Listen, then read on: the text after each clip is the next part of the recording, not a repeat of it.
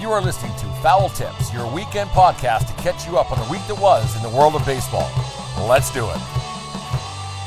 Well, here we go. Foul Tips number 10, August 30th, 2021. Summer's still going a little bit. Long weekend for me, the way my work schedule works out. August 30th, if I'm not mistaken, is a close friend of mine growing up back in Fort McLeod, back in the homeland, Aaron Platts. We were inseparable as kids. We grew apart later on in life. But anyways, happy birthday, Aaron. I saw him at a baseball game. I was umpiring third base. He was sitting in the stands on the patio at the Spit Stadium the other night. Had a quick conversation on a foul ball that went over the netting. I said, Aaron, you got to make a play on that. And it was really out of his range, I guess you could say. We're getting a little bit older, but it was good to see you back then, Aaron. Hope you have a happy birthday. But anyways, Foul Tips. The weekend edition of the 1420 Podcast Network. Quite the weekend in baseball. They gave out a Little League World Series to a team from Michigan. Taylor, Michigan, I believe, won it. Congratulations to them. I don't want to say it's tainted because those kids, they won, but there was no international team. So, but you know what? You can only play who's in front of you. So congratulations to you guys from Taylor, Michigan on your Little League World Series championship. No one can ever take that away from you. Busy weekend in the world of baseball, busy week coming up in the world of baseball. There's some really big matchups coming our way. You got Atlanta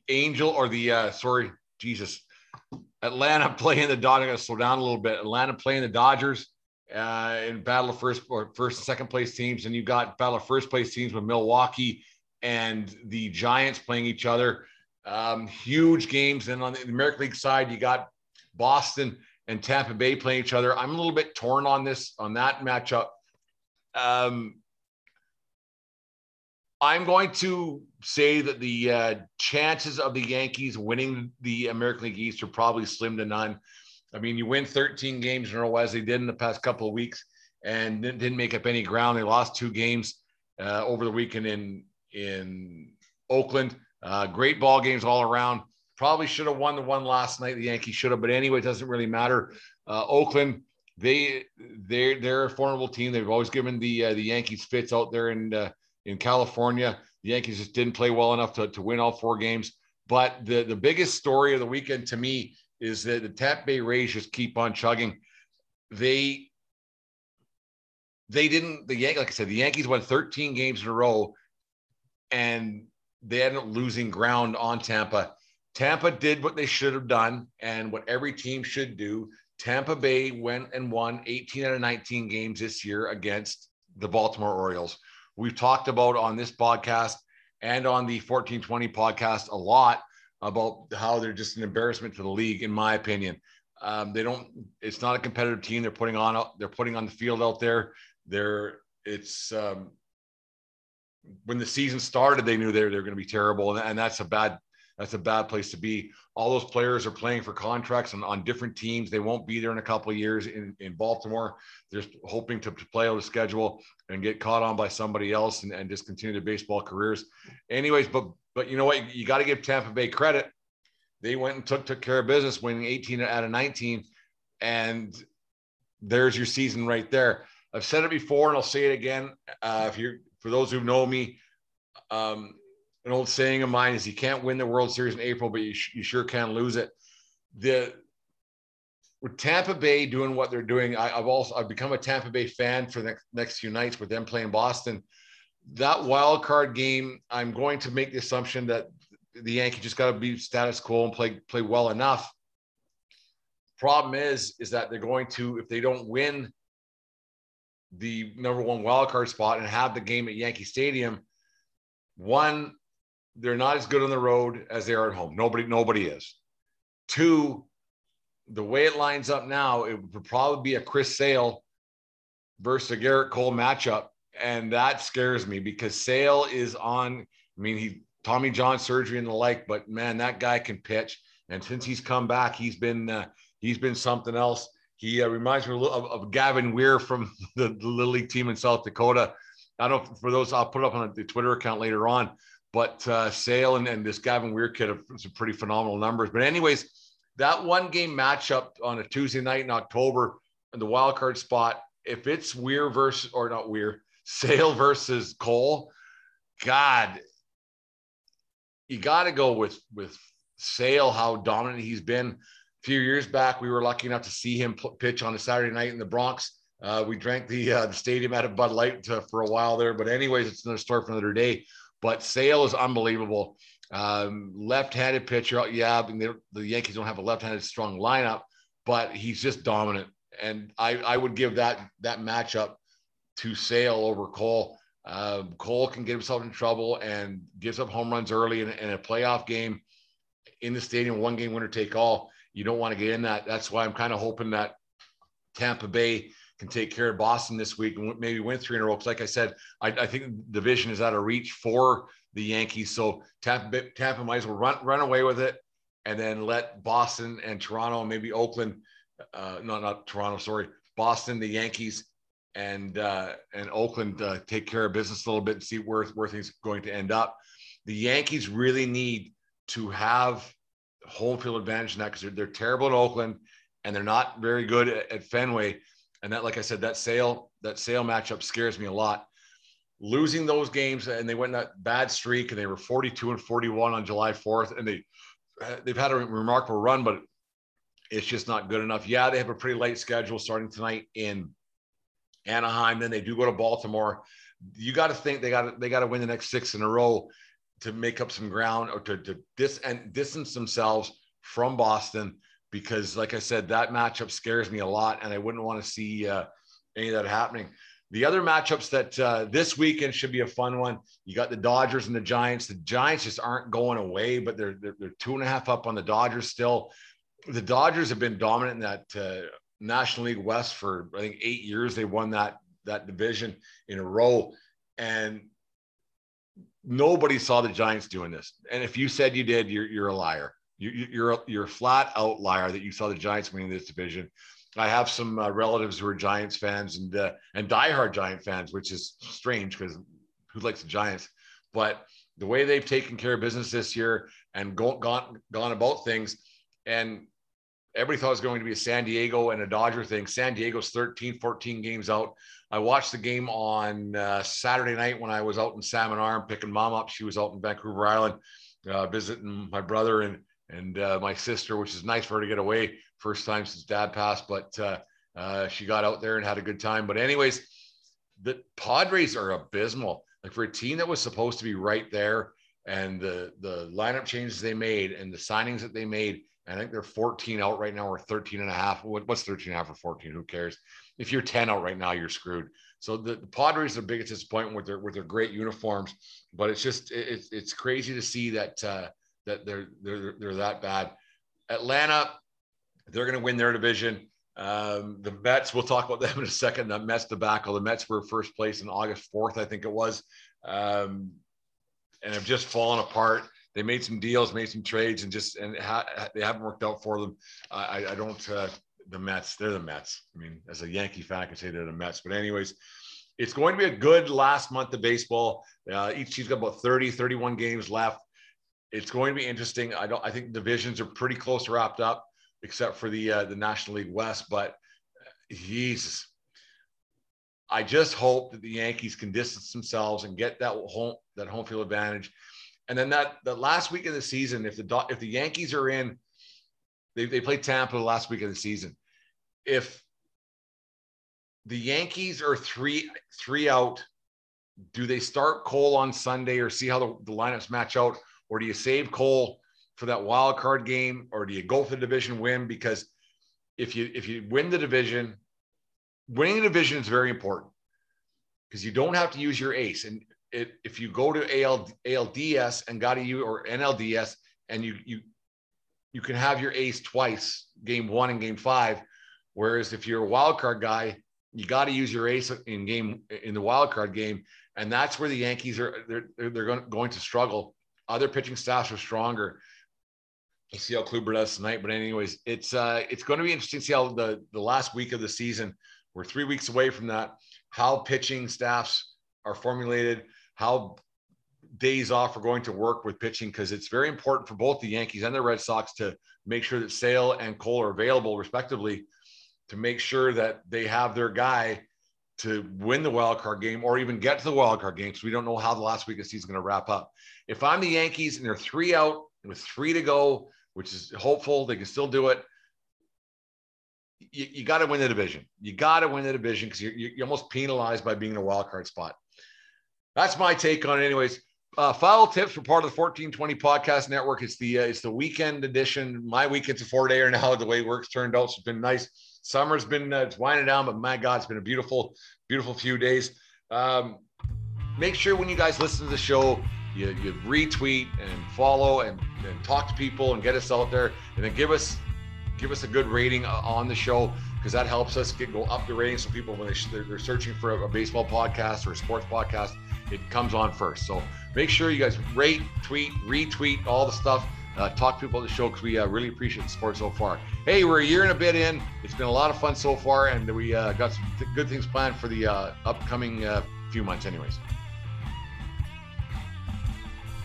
Well, all right, the Rick Award, something we started doing back in early April there when the baseball season started. It's a little brainwave that Dave came up with that I've carried on the tradition of the Rick Award, celebrating the greatness of Ricky Henderson. Last week's winner was Andrew Velasquez of the New York Yankees for his return to his hometown of the Bronx.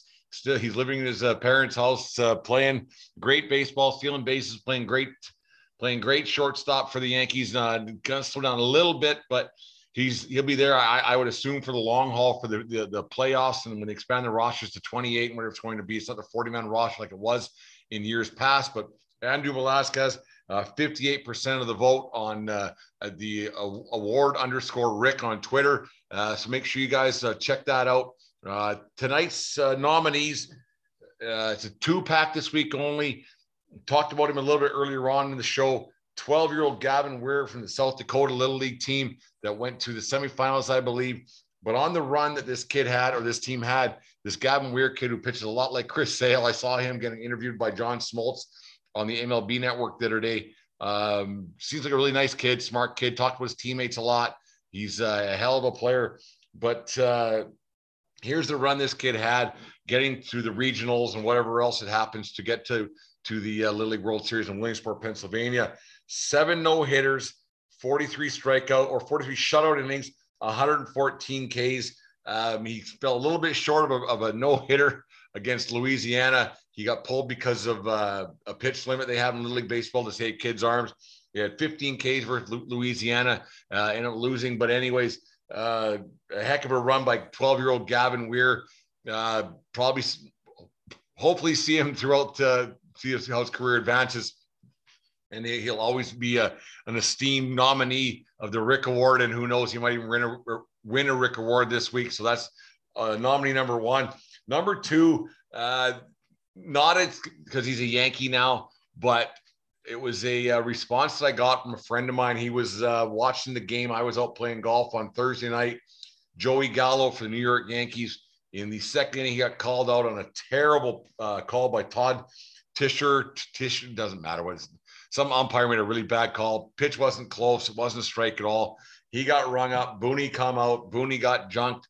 Just had a few choice words to say the home plate umpire, which never goes very well. I still don't understand why coaches come out. Maybe it's to get their team riled up, which this did. But anyways, Jeremy Randall, thanks for the giving me the heads up to take a note of this. He said this guy should be a Rick Award nominee, so therefore he is this week. That's all it takes to get a hold of us. And we can we'll review the tape, and if the guy's worthy of the Rick Award, they'll get nominated. Anyways, so Gallo come up his next at bat, and there was a pitch, it was right down the middle of the plate, and Gallo teed off on this thing. It was a big FU moment for Gallo that I thought something Rick would do. Don't screw with me. Here's what happened. So Joey Gallo, boom, got tossed. Gallo hit the home run. So there's my 2 nominees this week for the Rick Award: Joey Gallo, New York Yankees, and 12-year-old Gavin Weir from the South Dakota Little League team for his outstanding performance leading up to the Little League World Series and then the World Series itself. Congratulations to you both. And like I said, last week, Andrew Velasquez was last week's Rick Award winner with 58% of the votes. But today, I'm the greatest of all time. Usually during the 1420 podcast and then Foul Tips, the weekend edition of the 1420 podcast, the all baseball edition of the of the show that I do by myself. Usually Dave's with me during the week. We're working our schedule coming up because he's got curling and things coming up, and I got work and stuff. But anyways, usually it's a Bud Light or a Hell's Basement kind of deal. Bud Light that never fills you up and will never let you down. But over the weekend, I saw my brother for the first time in, Jesus, 10 months, I guess, almost 11 months, whatever it's been. And it was good seeing him. And we had tilted a few beers. But he sent me a picture a while ago of this Harbour Cats, which is the Victoria Harbour Cats where he lives, Victoria on Vancouver Island. They're a Woodbat baseball team, collegiate summer league. They haven't played for a couple of years because of the COVID situation, and they played a mainly American-based league, but they haven't played for a couple of years. But anyways, they were hopeful to get going this year, and they didn't again because of the situation. But they teamed up with Red Arrow Brewery out of Duncan, BC, created a beer that would be great at a ballpark. The cans has the HarbourCat symbol on it, then it's got the logo has a baseball on it as well. Fantastic beer, HarbourCat Ballpark Blonde. So I've been having a couple of those tonight. They're fantastic beers, something on a hot summer night at a ballpark. I think other teams around the WCBL, the West Coast League, and whoever else, they should follow the HarbourCats lead and get these beers going, because they'll be quite good in the stands on a hot night. And it's a good souvenir item to take home, the can and everything else. So HarbourCat Ballpark Blonde, if you're out in Vancouver Island, hunt these down. And if you see them, send me some. I can DM me on Twitter, Facebook, whatever. Send me some. I'll pay for them, whatever. Or you can just give them to me, because I'll put all the entertainment, the free entertainment I give you guys on a weekly basis. Anyways, HarbourCat Ballpark Blonde, really good beer, really tasty, smooth, easy, has a touch of that craft beer taste to it, but then once it starts going down the old throat, she's very tasty. Anyways, Red Arrow Brewery, Duncan, BC, Vancouver Island. Anyways, the New York Mets are going to be the Mets. I talked about it for half a second earlier on tonight. They got a situation where they're kids, they're soft, they get butt hurt. Javi Baez and Francisco Lindor have not been playing well. The Mets were in first place from May the 8th to August 6th. We're having a great season, and then things just went to hell, just the way the Mets usually do. New York fans are New York fans. They're booing them. They don't put up with mediocrity, and they've been getting booed. I don't know if the Bronx cheer, but it's out in Queens, so same kind of deal, I guess. But anyways, since this happened, there's been some interviews. Baez, he's only been there for 3 weeks. Why he's even spouting off about this? And then so they have this thing now. If they do something good, they put their thumbs down, a la the Yankees did. But it was a funny thing, because there was a Mets fan booing the Yankees with his thumbs down. I think it was 2017. There was T-shirts and the symbol and Todd Frazier and the whole thing. It was a rallying cry that the Yankees had. This one's a pouty one that the Mets players have, and ownership and the management and everyone else come back and denounce this, say, hey, these guys shouldn't be doing this, they're professionals. But Baez has been there for 3 weeks, sat with his kid on his lap, which was a gutless move. You're not going to attack a player with his kid in his lap in a post-game press conference. It's a gutless move on my thoughts, and he'll be gone in 3 weeks anyway, so what's he care? But Lindor's going to be there for 10 more years. He signed that huge deal, which I thought was going to be a good one. He's been terrible this year, but they've been getting booed relentlessly because they've been so bad. And New York fans are New York fans. This is what they are. They do it in hockey. They do it in football. They do it in baseball. This is what they do. They boo. I'm sure the Knicks get booed too in basketball. So that's just what New York fans do. They're a passionate fan base. But I have a hard time with New York play athletes saying, don't boo me, it hurts my feelings. And they're thumbing down to the people who pay them their contracts. They pay them their salaries. They come to the games. They cheer in the good times. And I think it's a fan's right. Don't be rude. Don't swear. But you know what? Booing, if you can't take the odd booing now and then, if you're doing poorly on the baseball field, I think booing is appropriate. I think it's a nice way of voicing your opinion as a fan without being vulgar. Do you want to hear it on a nightly basis? Probably not. But here's the solution, players. Play better. Play better so you won't get booed. There was a certain shortstop who's going to the Hall of Fame next week, and we'll probably have an all Jeter show next weekend to talk about the greatness of Derek Chesterfield, Jeter, as Dave calls him, Sanderson, obviously. But in 2004, Jeter said this, and I quote, "I don't blame them," because he got booed. "I don't blame them. We would have booed ourselves too. It's hard to imagine being worse than we were tonight. Put me in the front of that line."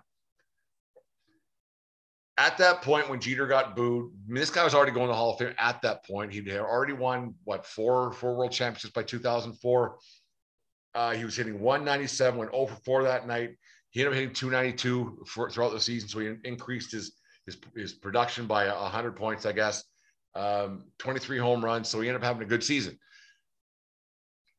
If New York fans booed Jeter and those 2001 team, 2014, 2000 this, 2000 whatever, if Jeter's getting booed, Mariano got booed. I was there in the Bronx when Mariano got booed. Baez and Lindor are going to get booed too. Suck it up. Don't get butthurt, because you know what? Neither of you are Jeter and neither of you are Mariano, especially Mariano, especially Jeter, either or. So you know what? It's going to happen. Play better and don't worry about it. And to try to denounce and talk back to the fans, it's a bad idea. And Cohen, you got to get off Twitter, man. I know you're never going to hear this, but new owner, Steve Cohen, you got to get off Twitter because you're just pissing off the fan base as well. That's my thoughts on the whole Mets thing. But anyways, that's the Mets. Just shut your mouths, play better baseball, you don't get booed. It's that simple. It's not that hard. No one's booed me in a baseball field a long time. Got called a bum earlier this season, but no one booed me. Anyways, Foul Tips and the 1420 Podcast. We're everywhere where you get your podcasts. I know you shouldn't blame the downfall of your favorite team's demise or whatever it is on one player from another team, but could it be possible that Paul Fry, a pitcher for the Baltimore Orioles, is the reason why the Yankees aren't going to contend for the division? The Yankees are 6 games back right now of the Tampa Rays. They're a great team, but hear me out. In the last 5 games against the Tampa Bay Rays, Paul Fry, relief pitcher for the Orioles, listen to these numbers. An inning in the third complete over 5 games. So just do the math there. He didn't finish yet in very many innings, or very many games. 8 hits, 17 runs. 15 earned runs, 17 runs total in an inning and a third in the last 5 games. The Yankees are down 6. Could Paul Fry be the reason why the Yankees aren't going to win the division? It's not his fault completely, but it probably helps the situation. So Paul Fry, you're a guy who's not hot. You do who's hot, who's not. So Paul Fry, you're the who's not. And I got to give the Yankees who's hot. I mean, it's you win 13 in a row, you win 13 in a row. So that's the who's hot and who's not for this week. Do one more little segment here. It's the today in baseball history in my lifetime. I don't want to talk about in other people's life stuff that I would never have ever seen. But there's a couple of cool ones. Today in baseball history, and this guy was an all-timer, Kirby Puckett, one of the greats. You remember seeing him jumping off the wall at the old Hubert H. Humphrey Metrodome in Minnesota. Great player, had some issues off the field that we learned about after the career was done, but nonetheless, Kirby was a great player. Today in baseball history, in 1987, Twins outfielder Kirby Puckett in a 10-6 victory over the Brewers collects 6 hits and drives in 4 runs. The future Hall of Famer, 6 for 6 day at Milwaukee's County Stadium, includes 2 homers and 2 doubles. Puckett was great to watch. He's a little guy who moved around the field really well. Another one, Toms River, New Jersey, becomes the first American team since 1993 to win the Little League World Series in Williamsport, Pennsylvania. Chris Cardone, I bet he was Italian. Hey, Cardone hits home runs in the consecutive at-bats, including a game-deciding 2-run shot in the 6th. Beating Kashima, Japan, 12-9.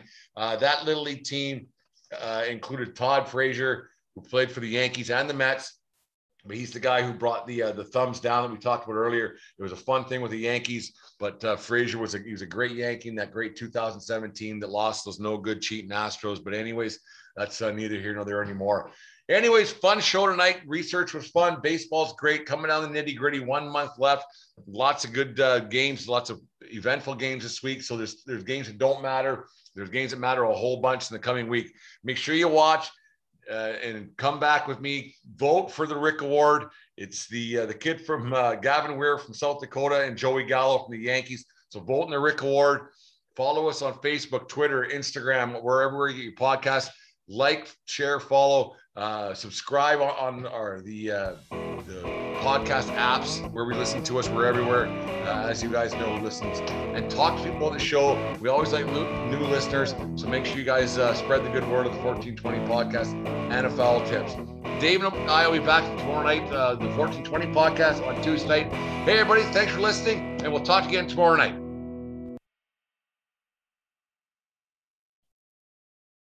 Lucky Land Casino, asking people, what's the weirdest place you've gotten lucky? Lucky? In line at the deli, I guess? Aha, in my dentist's office. More than once, actually. Do I have to say? Yes, you do. In the car, before my kids' PTA meeting. Really? Yes. Excuse me, what's the weirdest place you've gotten lucky? I never win and tell. Well, there you have it. You can get lucky anywhere, playing at LuckyLandSlots.com. Play for free right now. Are you feeling lucky? No purchase necessary. Void where prohibited by law. 18+. Terms and conditions apply. See website for details.